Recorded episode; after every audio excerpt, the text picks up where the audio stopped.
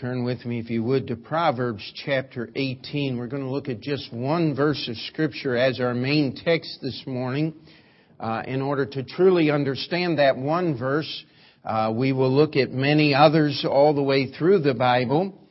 Um, but just one verse, Proverbs chapter 18 and verse 10. Uh, just an incredible promise. Uh, the book of Proverbs is wise sayings, and certainly this is one of the great proverbs and uh, that God has given to us. Proverbs chapter 18, verse 10 says, "The name of the Lord is a strong tower; the righteous runneth into it." And is safe. Let's read that one more time. The name of the Lord is a strong tower. The righteous runneth into it and is safe. That's Proverbs chapter 18 and verse 10. The name of the Lord. Now that's where the proverb starts. Uh, the name of the Lord is simply that. It is what we call Him. His name, the Bible tells us, is a strong tower. Now, we believe in understanding our Bible literally, word for word, just the way it was written, but one of the things that we have to do in order to understand the Bible is we have to put it in its historical context. If we today were to think about a strong tower, uh, we, we may think of what used to stand at the World Trade Center site. They were strong towers. But they were not for defense, they were not for armament, they, and, and they were destroyed uh, by the wickedness of mankind. In the day that Solomon wrote these proverbs is roughly 900 years BC. How many of you have ever heard of the Tower of London? Uh, it was built somewhere, began somewhere around 8 900 AD. Uh, and uh, parts of that has been added to and uh, and and rebuilt and built again and all of those things until it is the massive edifice uh, that it is today. But in in the days of Solomon, the tower was the strongest and nearly impregnable place that you could store your goods or hide when the enemy attacked. It was almost impossible to get you when you were in a tower. There was no such thing as cannons. So you couldn't uh, blast your way through the foundation. You couldn't uh, do many of the things, and and a tower that was properly fortified, you could not approach and get near enough to tunnel under it because they would drop things off the tower on the people who got close to it.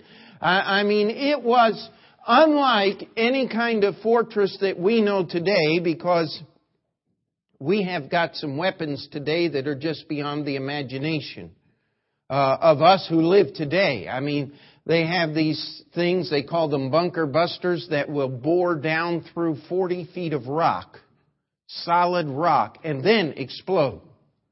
Uh, there's almost nothing that can't be blown up today by somebody. Uh, but they didn't have all of those weapons and things in those days, and a tower was the place that you were safe. You were above the, uh, the rocks and the stones and the swords and the arrows of the enemy, and yet you had freedom to rain down your weapons upon them, and they could not do anything. It says, the name of the Lord is a strong tower, a fortress that cannot be taken. Then it has another phrase here. It says, the righteous runneth into it and is safe. In medieval times, I'm sure most of you are familiar with the knights in shining armor and the horses and the big castles and, and, and all of those things. And what they would do is that the center of the castle was called the keep. Uh, the reason they used that name was because that's where you kept everything that was important.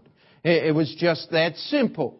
And when the enemy would attack, the people that were in the outlying areas, living in the fields and tilling the ground, would all run into the castle, in behind the walls, and they would all begin to camp inside that keep where they would be safe.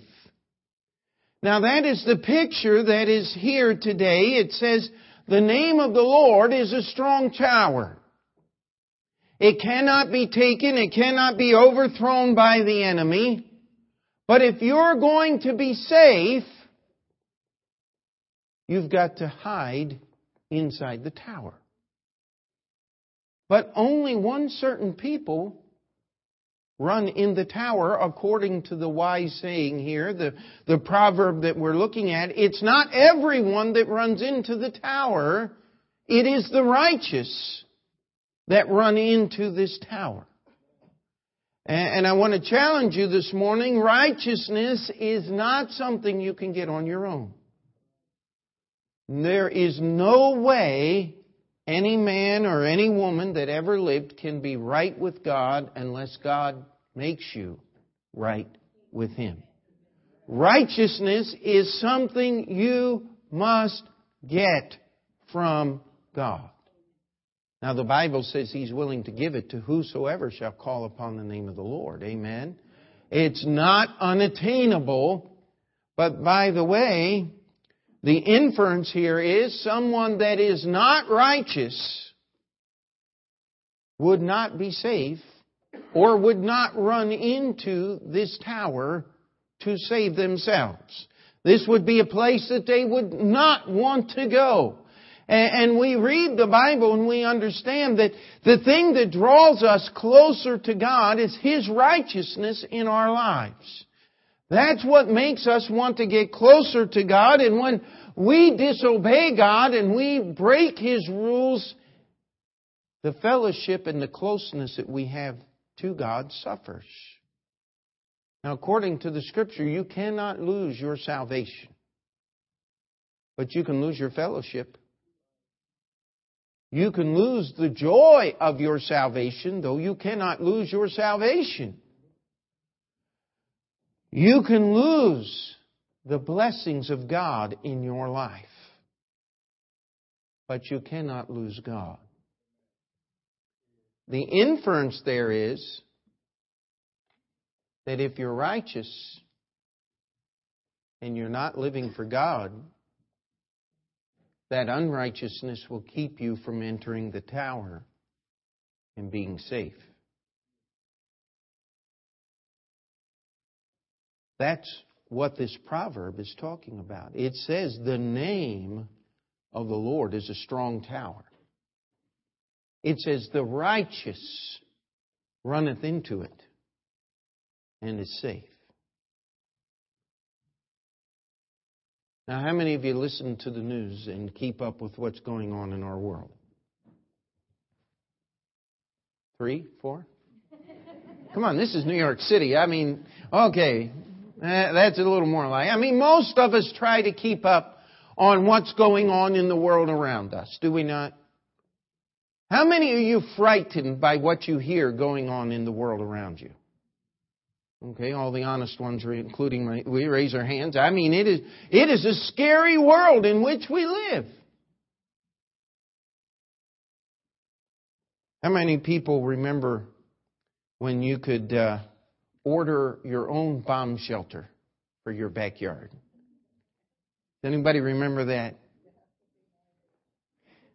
I mean, it was just after World War II, the invention or, or the advent of the atomic bomb, and and uh, uh, I remember even when I was in grade school, uh, uh not always, but several times, uh, when I was in public school, they they made us get down on our knees and put our heads under our desk and practice uh, for the event that the Russians would send the planes over and drop the bombs. And and, and of course, the thing that they didn't tell you uh, when they sold you these little bomb shelters that you could bury in your backyard, that in order for them to do any good, Uh, you had to have a self-contained air system that they didn't provide for you.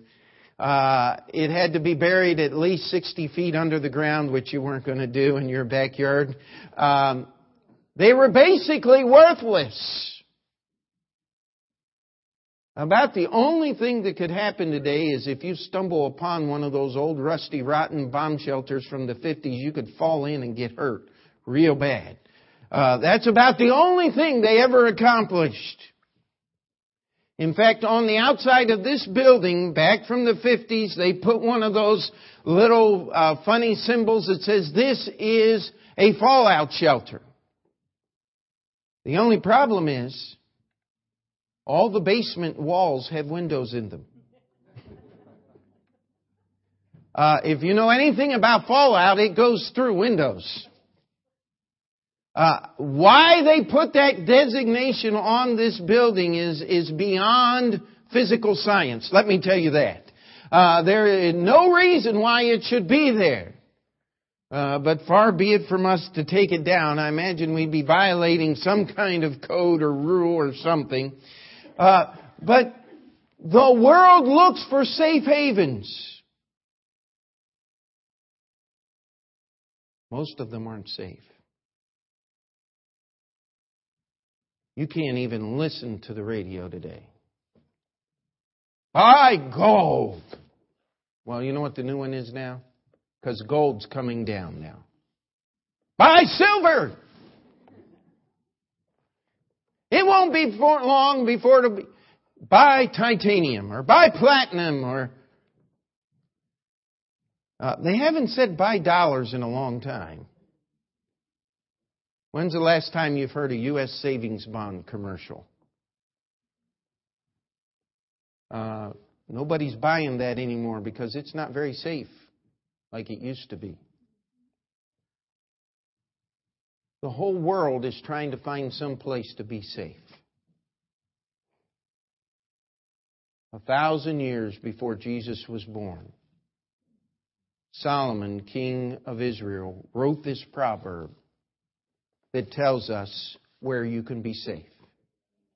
The name of the Lord is a strong tower. The righteous runneth into it and is safe. Now, I don't know how many of you have met your friendly neighborhood Jehovah's Witnesses and uh, they'll go around, they'll ask you questions and different things. And one of the questions they always ask, uh, well, what's the name of God? First question. Now, this is the Bible answer. God has hundreds of names. There are hundreds of names of God in this book called the Bible.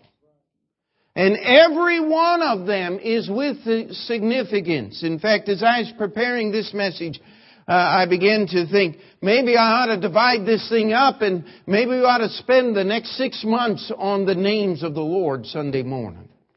I, I don't know if we're going to do that. It would be a wonderful study, I'll tell you that. But God has many names in the Bible. In fact, the word God, capital G, capital O, capital D, is one of His names. And that name just means the supreme being. Now, by definition, by understanding of words, if words mean anything, you can only have one supreme being. That's, that's definition of words. You can't change that. You can't have two supreme beings. You could have two equal beings, but the word supreme, ultimate, the, the, you can only have one supreme being, and that's the definition of the word God. There are many gods in the world in which we live. The Hindu religion boasts, when I, when I was a kid, they boasted over 300,000. Uh, now they'll tell you over 300 million. And somebody got their zeros mixed up somewhere, but I'll, I'll tell you, it's, it's more gods than you could imagine. And there are gods everywhere you go. I'll tell you what, you can, you can go down to the automobile dealership and watch people worshiping their God. You ever seen that? It's not your girlfriend. It's that shiny red or black or green or purple or orange or some other disgusting color car. And they worship that thing.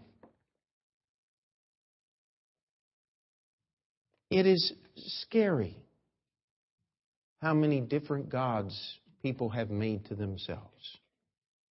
I never will forget, as long as God gives me a memory.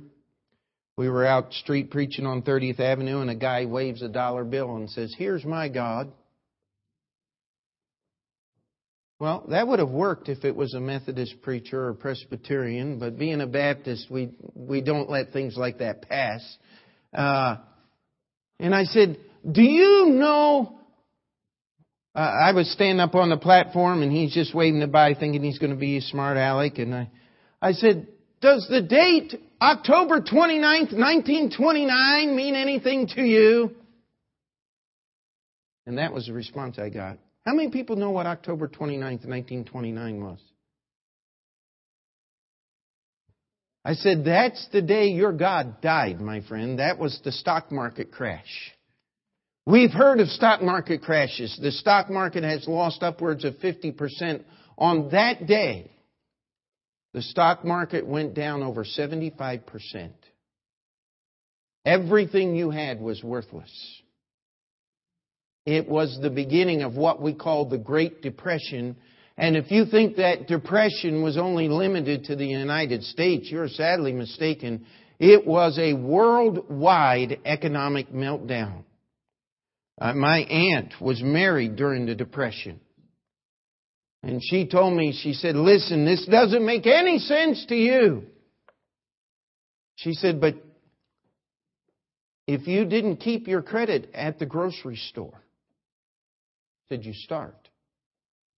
She said a loaf of bread was a nickel. She said, but you didn't have the nickel to go buy it.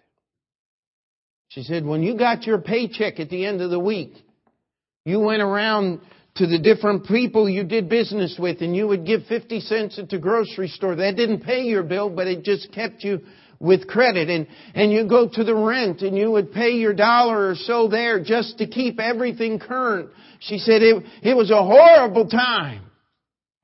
Until the day she died, she kept her basement stocked well because she didn't want that to ever happen again. People who live through things like that I'll tell you, it, it, it, you, it changes the way they look at life. The Bible tells us the name of the Lord. Now, it doesn't say the person of the Lord or the attributes of the Lord, it says the name of the Lord is a strong tower. It says, The righteous runneth into it and is safe. Now, I want us to look at just four, if we can, of the names of the Lord today.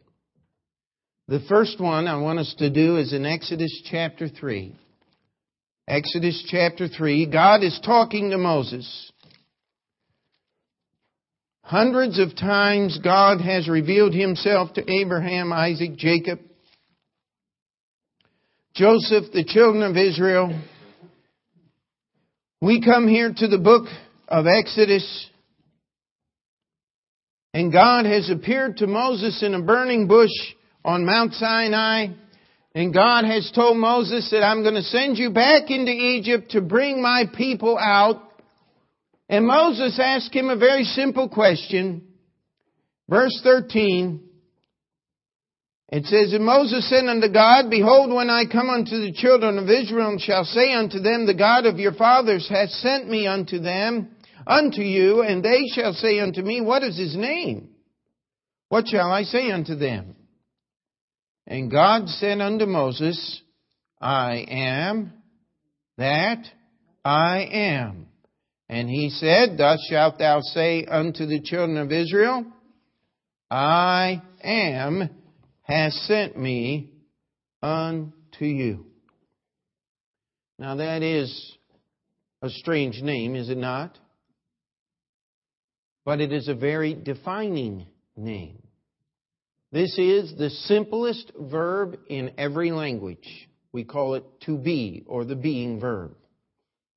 God said, I am. That I am. No one but God could make that statement. God is saying in that statement that He is the eternally self existent one. Every one of us in this room had a beginning. We call it a birthday. Uh, you didn't get to your birthday by yourself. Somebody got you there. It's called mom and dad. Amen. Your parents came together. You were conceived. You gestated, as they say. You were developing inside your mother's womb, and then came that eventful day, the day of birth. And that is why you are here today, is because you were born. God didn't have birthday. I remember meeting somebody once that said, well, there were three gods that were swirling around in eternity past, and they came together and became one God. I'll tell you what. I don't know what he was smoking. Maybe drinking. But I'll guarantee it was intoxicating. Because no one in their right mind can read the Bible and come up with something like that. God said, I am the eternally self existent one. I am because of who I am. Nobody started me. Nobody helps me. I am. Period. In the Hebrew, that is Jehovah. Uh, don't get caught up in this modern Hebrewism called Yahweh. Uh, that is just, for lack of a better illustration, I'll oversimplify it. That is just someone trying to appeal and make themselves appear to be a Hebrew scholar. It's, a, it's an appeal to you worshiping their intellect. The Hebrew word is Jehovah. When you bring it into English, don't try to improve on that. It is listed in our Bible several places as Jehovah. Um, that is God's name. Every time in your Bible, if you have a King James Bible, every time you see capital L with a little capital O, capital R, capital D, the word Lord with all capital letters, that is referring to this title of God, this name of God, Jehovah. It is listed in your King James Bible 5,552 times in the Old Testament. Someone said, well, the Bible never claims to be the Word of God. 5,552 times! Are you blind, my friend? What is wrong with you? I mean, God put His name in here. In the first 39 books of the Bible, 5,552 times. Another 299 times, he says the Lord God. And hundreds and hundreds of other times, different names of God is used. By the way, it's interesting, and, and I want you to, to put on your thinking caps for just one minute. And I, I know if you're used to being here, you know that we want to think when we study the Word of God, but I want you to see this.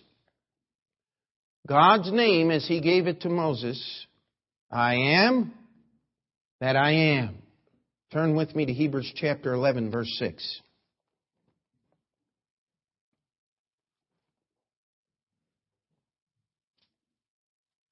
Hebrews chapter 11.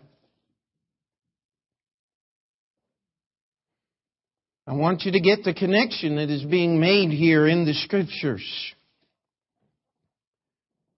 If you do not have Hebrews 11:6 memorized, I, I would I, I would ask you, I would beg and plead with you to put this verse in your memory and in your heart.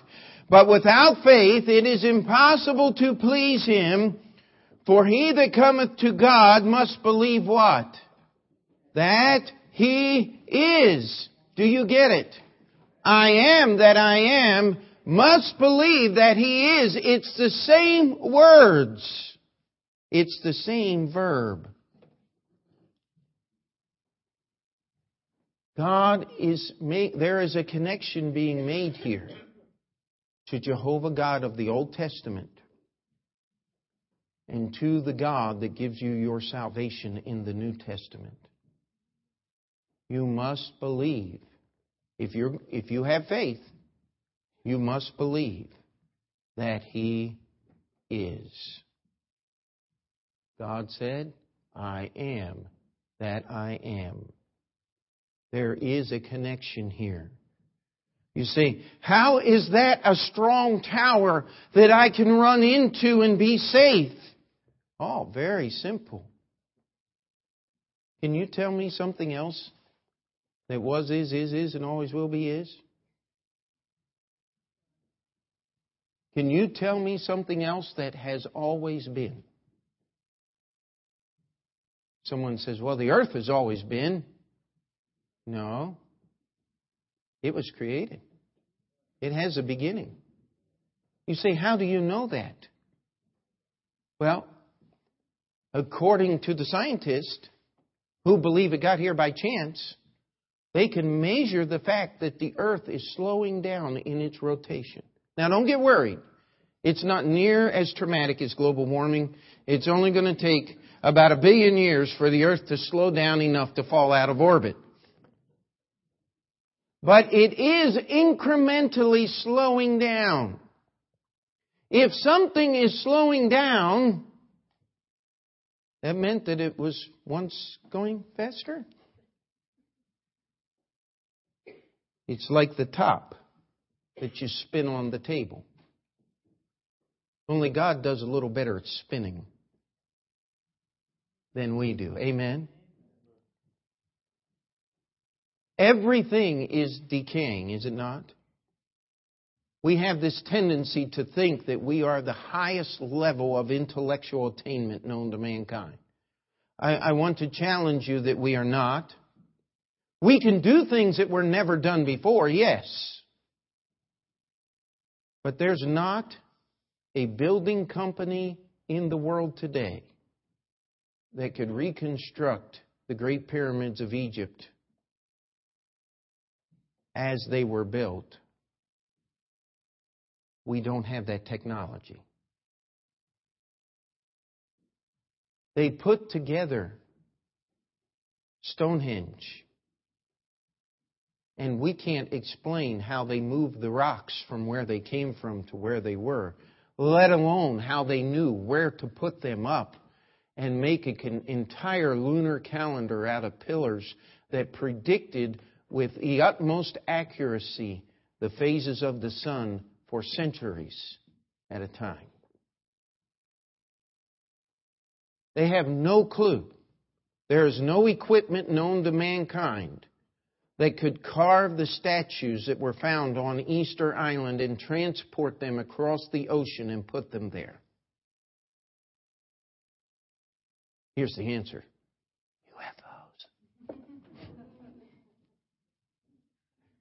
That's what people believe. Oh, come on, give me a break. God is. We're not as smart as we think we are. Man did all those things without the help of alien creatures. Trust me. No such thing as UFOs. Don't go there. You say, but there's so much evidence.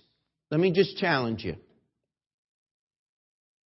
Have you ever met anyone that really believed in UFOs?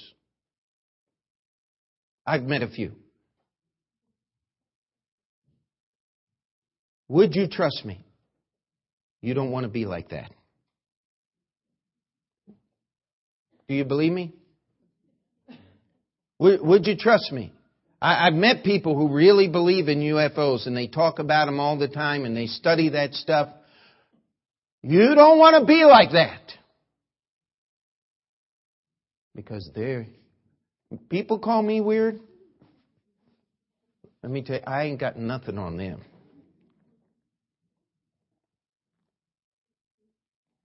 But I believe this book called the Bible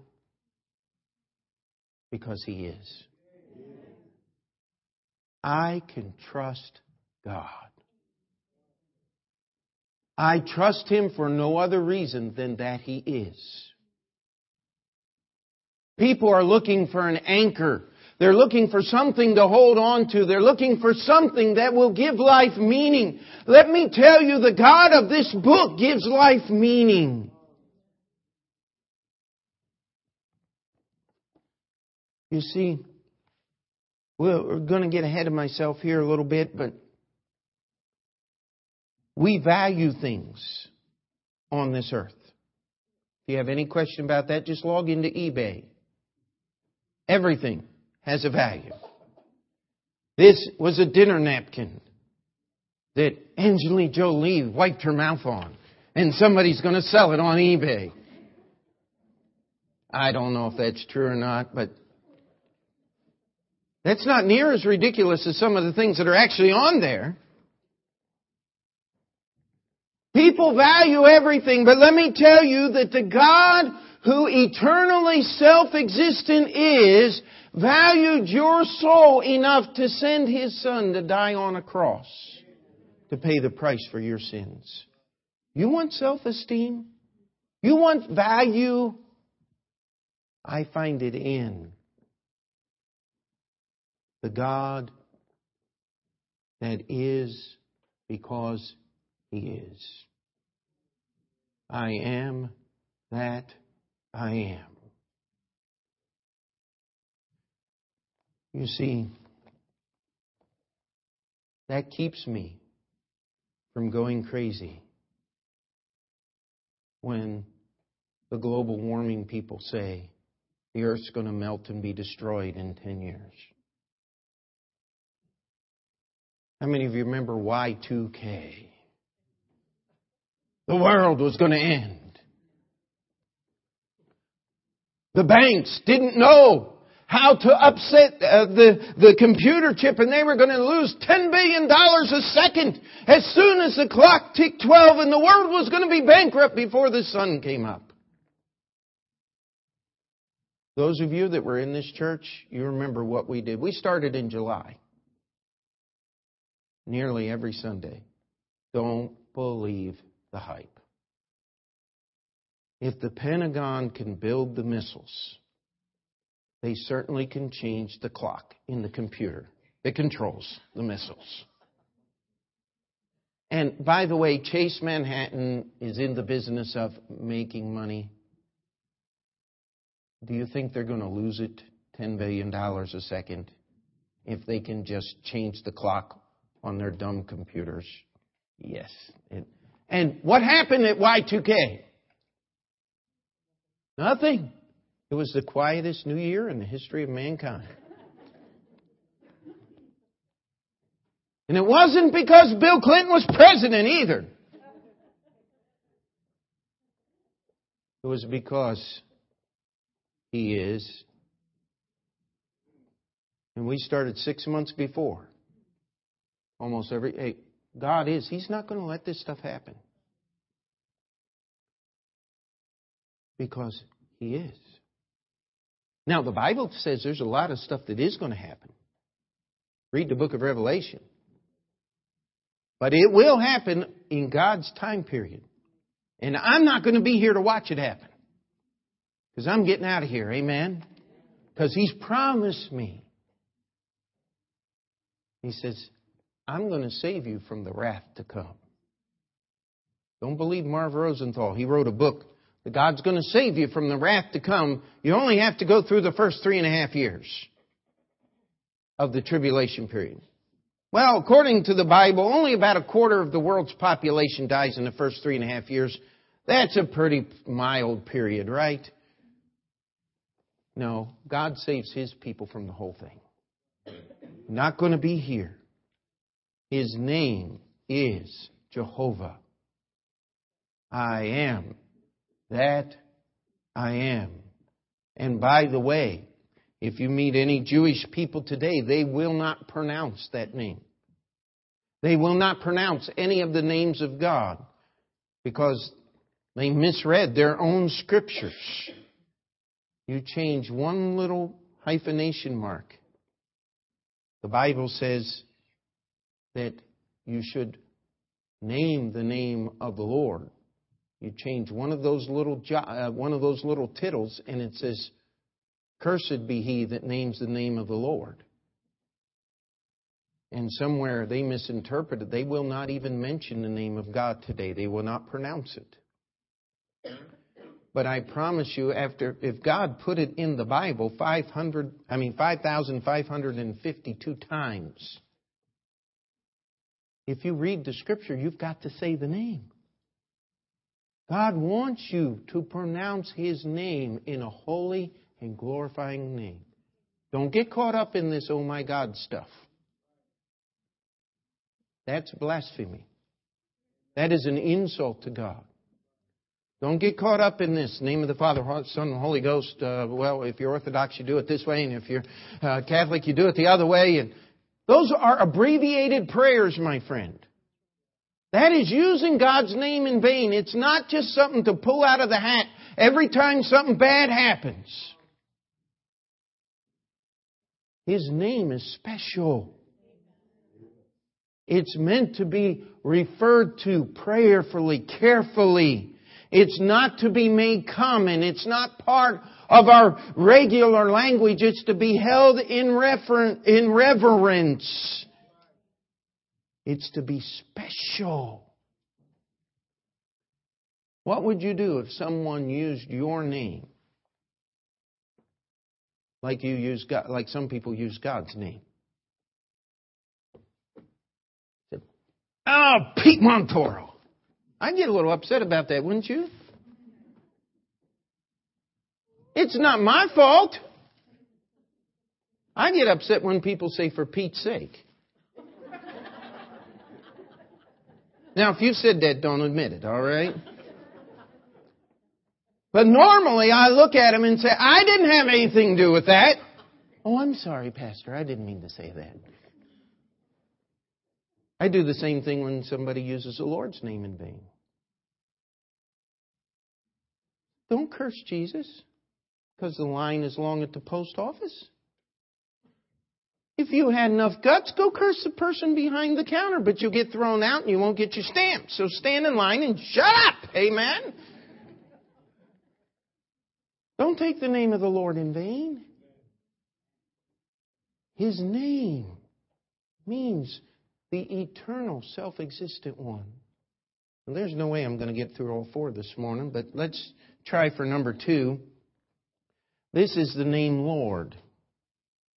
Now, this is capital L, little o, little r, little d, is how it's delineated in English in your King James Bible. There are different Hebrew words for this and different ways that it's put there. 292 times we find the Lord God in our Bible. Now that word Lord simply means master. That's all it means the Lord God. He's in charge. It says in the book of Romans that if thou shalt confess with thy mouth, what? The Lord Jesus. Now, you do not have to be a grammarian and understand all the ins and outs of English grammar to get the significance of this, but that little word "the"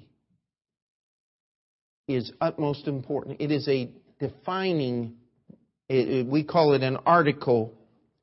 It determines that uh, everything about that noun. When I say "the," it's talking about one singular thing. When I talk about a something, that's the other article, a an, I'm talking about one of many. You see, this is a Bible that I own. Because I own more than one Bible. Praise God. This is the Bible that I'm holding in my hand because I'm only holding one. If you're going to be saved today, the Bible says you can only have one Lord. It cannot be the church and the Savior. It cannot be the Pope or the Patriarch or the Grand Poobah or the General Council or the uh, apostles or whatever other group, the name that you have, the general order of the presbytery, you cannot have any other group or man standing with God. It's got to be one Lord. And He has the right to tell you what the difference between right and wrong is because He's the only one that was here from the beginning, and He's the only one that will be here when it's all over. He is the eternal self-existent one that puts Him in that position of Lord. You say, how can I run into the name of the Lord and be safe? Well, it's very simple. How many of you have been in a real panic situation? And you just didn't know what to do, and you're just standing there trying to, what do I do? What do I do? And most people, when they get into a panic situation, they just run in circles, scream and shout. Uh, and then somebody showed up that knows what to do, and they start barking orders. Don't you feel safe when that happens? Because now so, you're going, Somebody knows more than I do. I'm going to just get out of the way. I'm going to do what I'm told. Uh, you see how you could be safe when you have someone there that knows what's going on? And all you have to do is listen to what he says because he says so. Because he is. That's the Lord.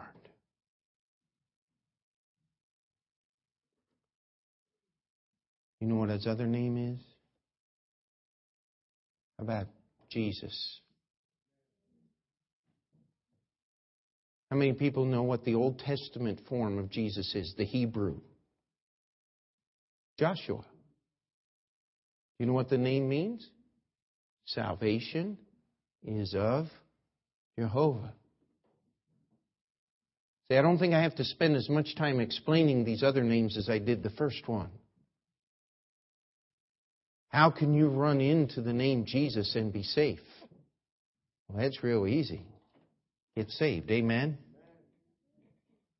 You have God's salvation. It comes through His name. You say, but what about the church? Well, that's real easy. That's His body. He's the head. And the Bible tells us in the, in the book of Colossians that we need to hold the head we need to respect Him and know that it's from Him all of us get our salvation and our ability to serve in His body, the church. Amen. And don't get caught up in the ethereal invisible body that spreads out all over the world. Doesn't work. In order for a body to be a body, all the parts got to be in the same place and they got to be attached to each other and they and it really helps if they're working together. I mean, when the heart beats, if the blood goes through the body, you have life. Uh, if you don't, I mean, we might have a scientific demonstration here or some kind of autopsy or something like that, but you don't have life. You want life, all the parts got to be connected. It's not Dr. Frankenstein. It is service to the Savior. And you say, you, you're really confusing me there. Well, come see me afterwards and we'll, we'll spend some time and explain that. But it, this is the picture. And if you'll just accept the picture for what it is, it'll make the scripture understandable. Each church is responsible directly to Jesus Christ to serve Him His way. We don't take that responsibility away from any of our members. If you're a member at this church, you've got a responsibility to help us serve Christ. Somebody says, Who makes all your decisions? The church does. It is a committee of the whole because the body is the one that's got to do it. It's not the pastor that makes all of our decisions. It's, it's not some little group of people that make our decisions. It's every one of us as a church that makes our decisions because Jesus Christ is the head it says, For as the husband is the head of the wife, even Christ is the head of the church, and he is the Savior of the body. Colossians 1.18, and he is the head of the body, the church, who is the beginning, the firstborn from the dead, that in all things he might have the preeminence. Is Jesus your Savior?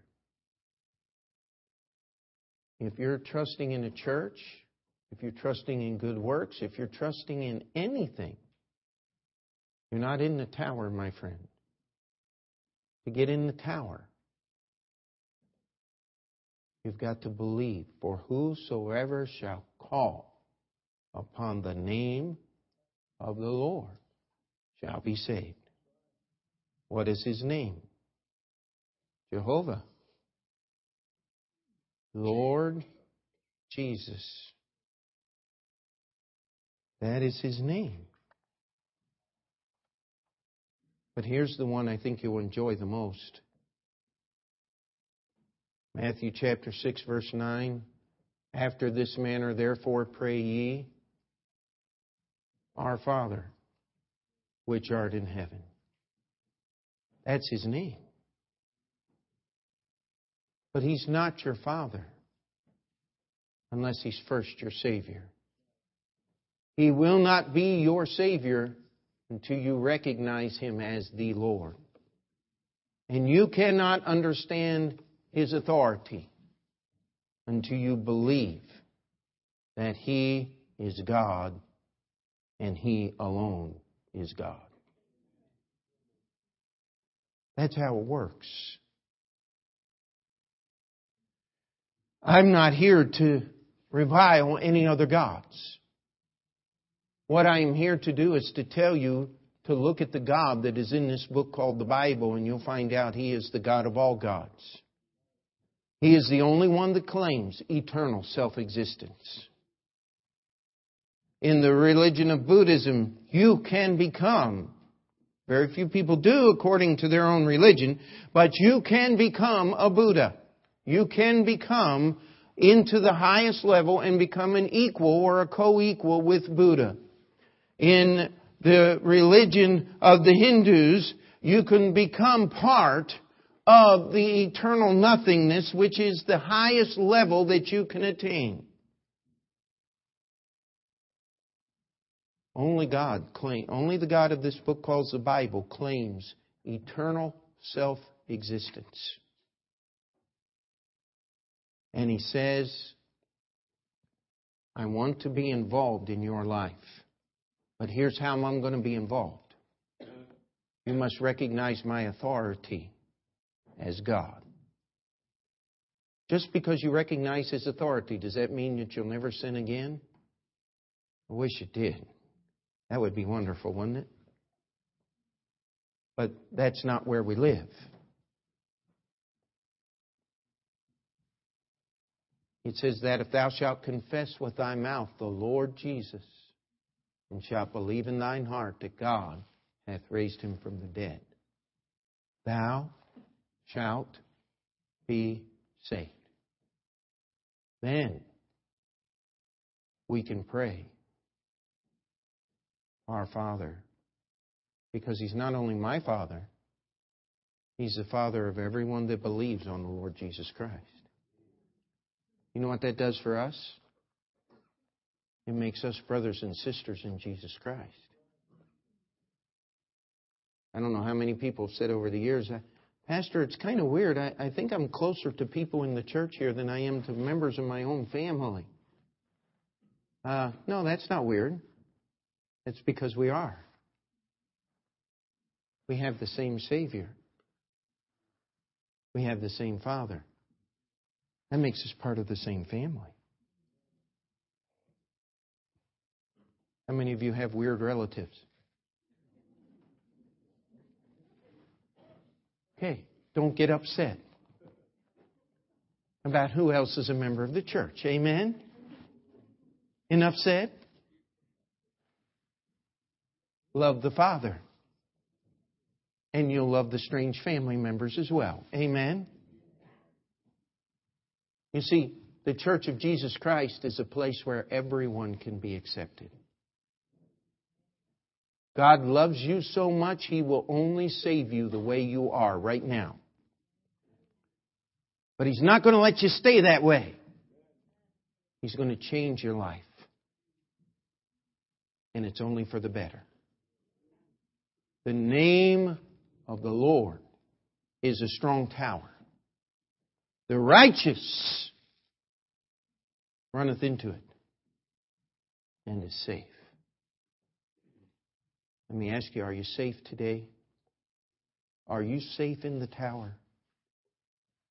I have been safe in the tower since August 28, 1977. That's when I got saved. If you're not safe in the tower today, there's no place you can be safe in this world. Will you trust Jesus as your Savior? If you're saved, you have no business being outside the tower. It's not safe out there. We don't retreat from the world. Whole nother sermon. But we live for the Savior, and that keeps us safe. Let's pray. Dear Heavenly Father, we come before you today.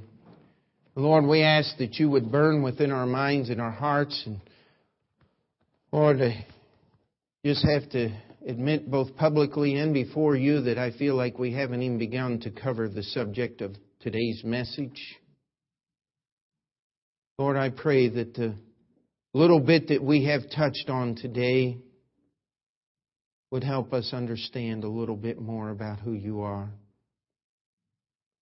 Lord, my prayer is that there would not be one here today who lives outside the tower, who, who has not trusted Jesus as their personal Savior. Lord, my prayer is that they would be saved today, that they would just surrender their heart and life to you. Lord, we pray that the deceptions of this world and the false doctrines and the and the deceptions of self and the deceitfulness of sin would not keep us from seeing the simple truth of believing Jesus as our Savior, of running in to that strong tower and being safe from all that goes on around us. We ask that you would have your will and way during this time of invitation. In Jesus' name we pray. Amen. Let's stand together.